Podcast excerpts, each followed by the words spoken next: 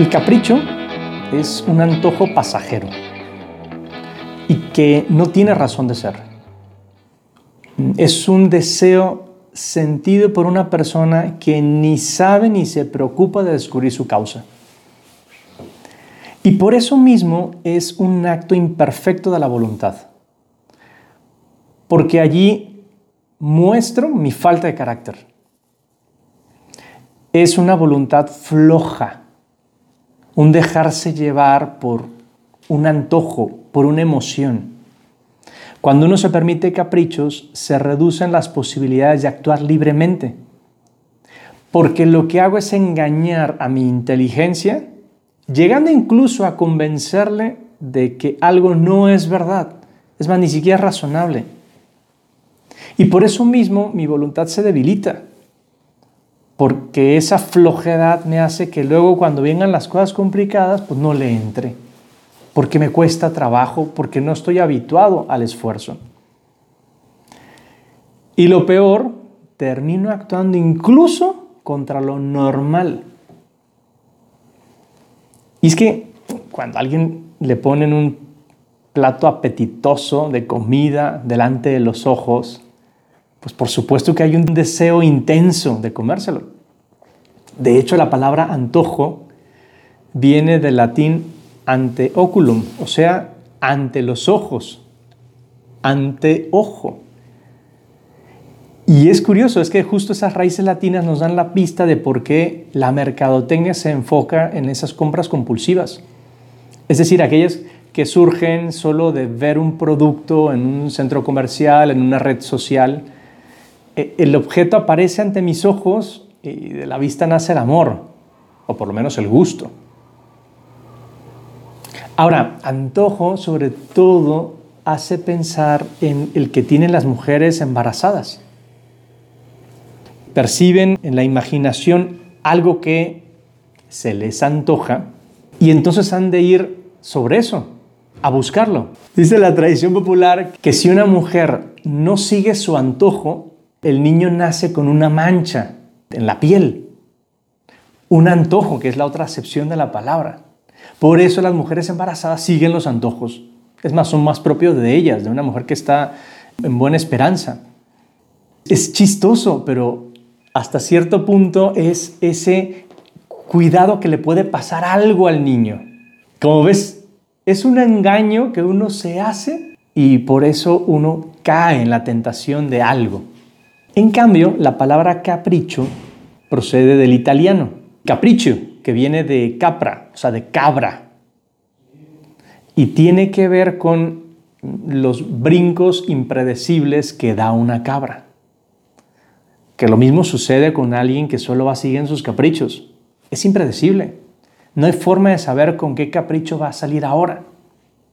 Cuenta Luis Huete en un libro muy interesante, Liderar para el Bien Común, que en Siena hay un mural puesto en 1260 que muestra una alegoría donde se contrapone el bien común con el bien propio y rodea ambas figuras de sus efectos.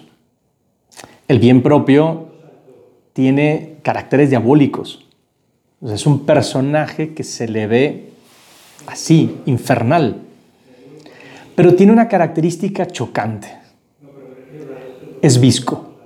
El autor quiso representar así uno de los grandes efectos del egoísta y del caprichoso, su incapacidad de mirar más allá de sus propios intereses materiales y muy a corto plazo.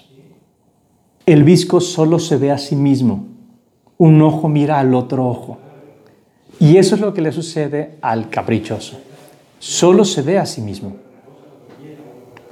Obviamente una actitud así nos separa de los demás, provoca repulsión todos conocemos a gente caprichosa, gente que solo piensa en sí misma. A alguien así, de hecho, solo nos acercamos por interés. Porque como hace bien su trabajo, le aguanto. O como es buen delantero, soporto sus desplantes de diva. Pero no va a ser mi amigo, porque sus actitudes me disgustan y sus caprichos me incomodan. Alguien así no es agradable. Y siendo muy honestos, es bien complicado ser caritativo con alguien así. cuesta tanto no hablar mal de él, es que es el típico que aparece en las conversaciones cuando se reseñan sus últimas excentricidades, es objeto de burlas, de carrilla en mal plan. Eso sí, siempre a sus espaldas, porque no se lo dices en la cara. Pero pobre sujeto se gana muy mala fama. Y los conocemos. Y todos tenemos a alguien alrededor que cumple esas características. Ahora, lo reconocemos en los demás. Sería muy interesante que lo reconociera en mí mismo.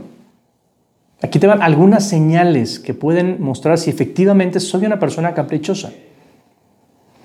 Por ejemplo, cuando quiero algo y lo quiero ya. Y entonces el fin justifica los medios. Hago todo por conseguirlo, porque yo tengo ganas de eso. Tal vez es una cosa con la que sueño días y días y no lo olvido hasta que lo consigo. Incluso puede llegarme a convencerme de que lo tengo que conseguir porque es algo que me realiza como persona. Hasta ese extremo puedo llegar. Más aún, no es que lo quiera, es que lo necesito. Y no puedo vivir sin eso. Digo, al menos eso es lo que creo en ese momento. Ahora, cuando uno ya lo consigue, pues, pues porque uno se da cuenta de que nada es suficiente para mí. Y uno sigue buscando más cosas. Y lo seguiré deseando, pues porque siempre hay una necesidad más. Piensa, por ejemplo, en cuando algo se me antoja de comida. O cuando, según yo, estoy muy cansado y entonces necesito mi relax y para eso un cigarrito, una cervecita o un rato de ver pornografía.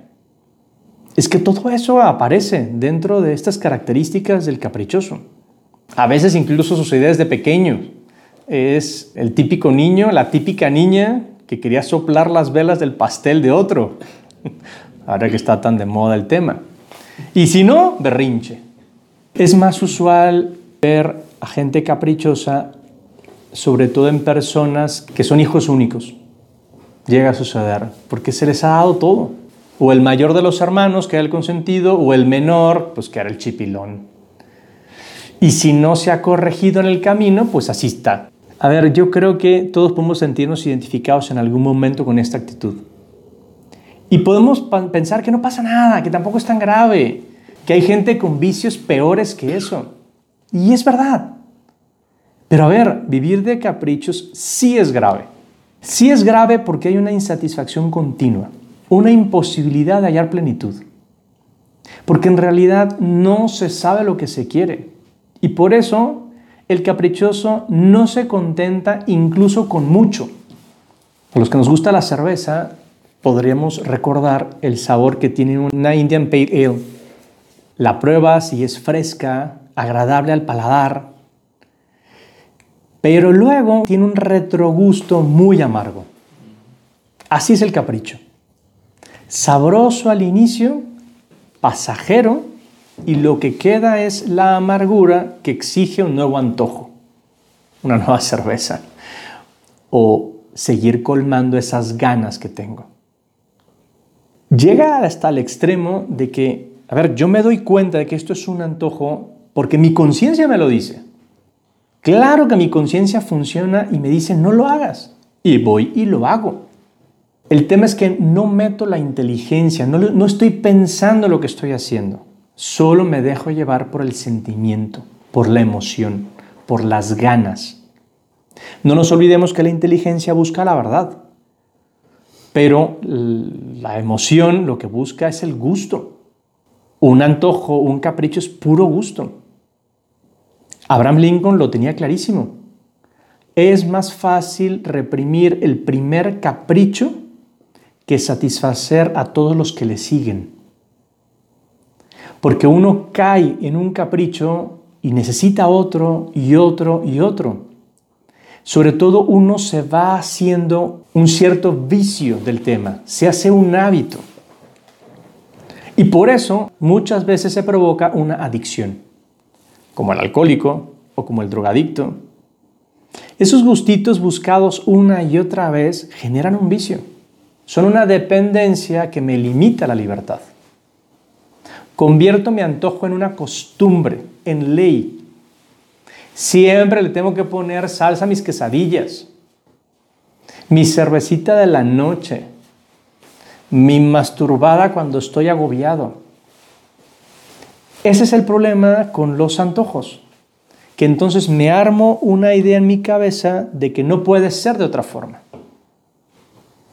eso sí, se disfrutan y mucho los caprichos, pero por supuesto. Es más, se disfrutan y se presumen. Quien es así da la impresión de que vive feliz, de que está realizado, de que al cumplir todos sus antojos no necesita más. Pero ese es justo el problema. En el fondo, como no se contenta con nada, se vuelve envidioso del que tiene poco y es feliz. Porque eso le queda muy lejos. Le parece imposible que alguien viva de esa manera. Pero es una realidad. Recuerdo muy bien, y tal vez ya he puesto este ejemplo, mi amigo francés Agustín, que en una labor social en un pueblo perdido en Michoacán, después de visitar una familia de muy escasos recursos, piensen en las típicas casas de indígenas de aquella zona, piso de tierra, madera, que vivían de lo sembrado. Y que él mismo recapacitó y dijo, es que yo no soy tan feliz como ellos. No era envidia, pero al menos sí un reconocimiento de que él, que lo tenía todo, no tenía esa felicidad. Porque con tanta capacidad para darle rienda suelta a sus gustos, no era capaz de ser feliz. A ver, tal vez he trazado una caricatura un poco exagerada de quien vive dándole rienda suelta a sus antojos. Pero creo que sirve ver el extremo para no acercarse a él y en cambio mantenerse en la línea de lo necesario, que como veíamos anteriormente, me da el límite de lo indispensable para ser feliz. Vamos revisando qué tanto lo que hago es necesario, indispensable, y qué tanto es más bien un capricho, un antojo que me resta libertad.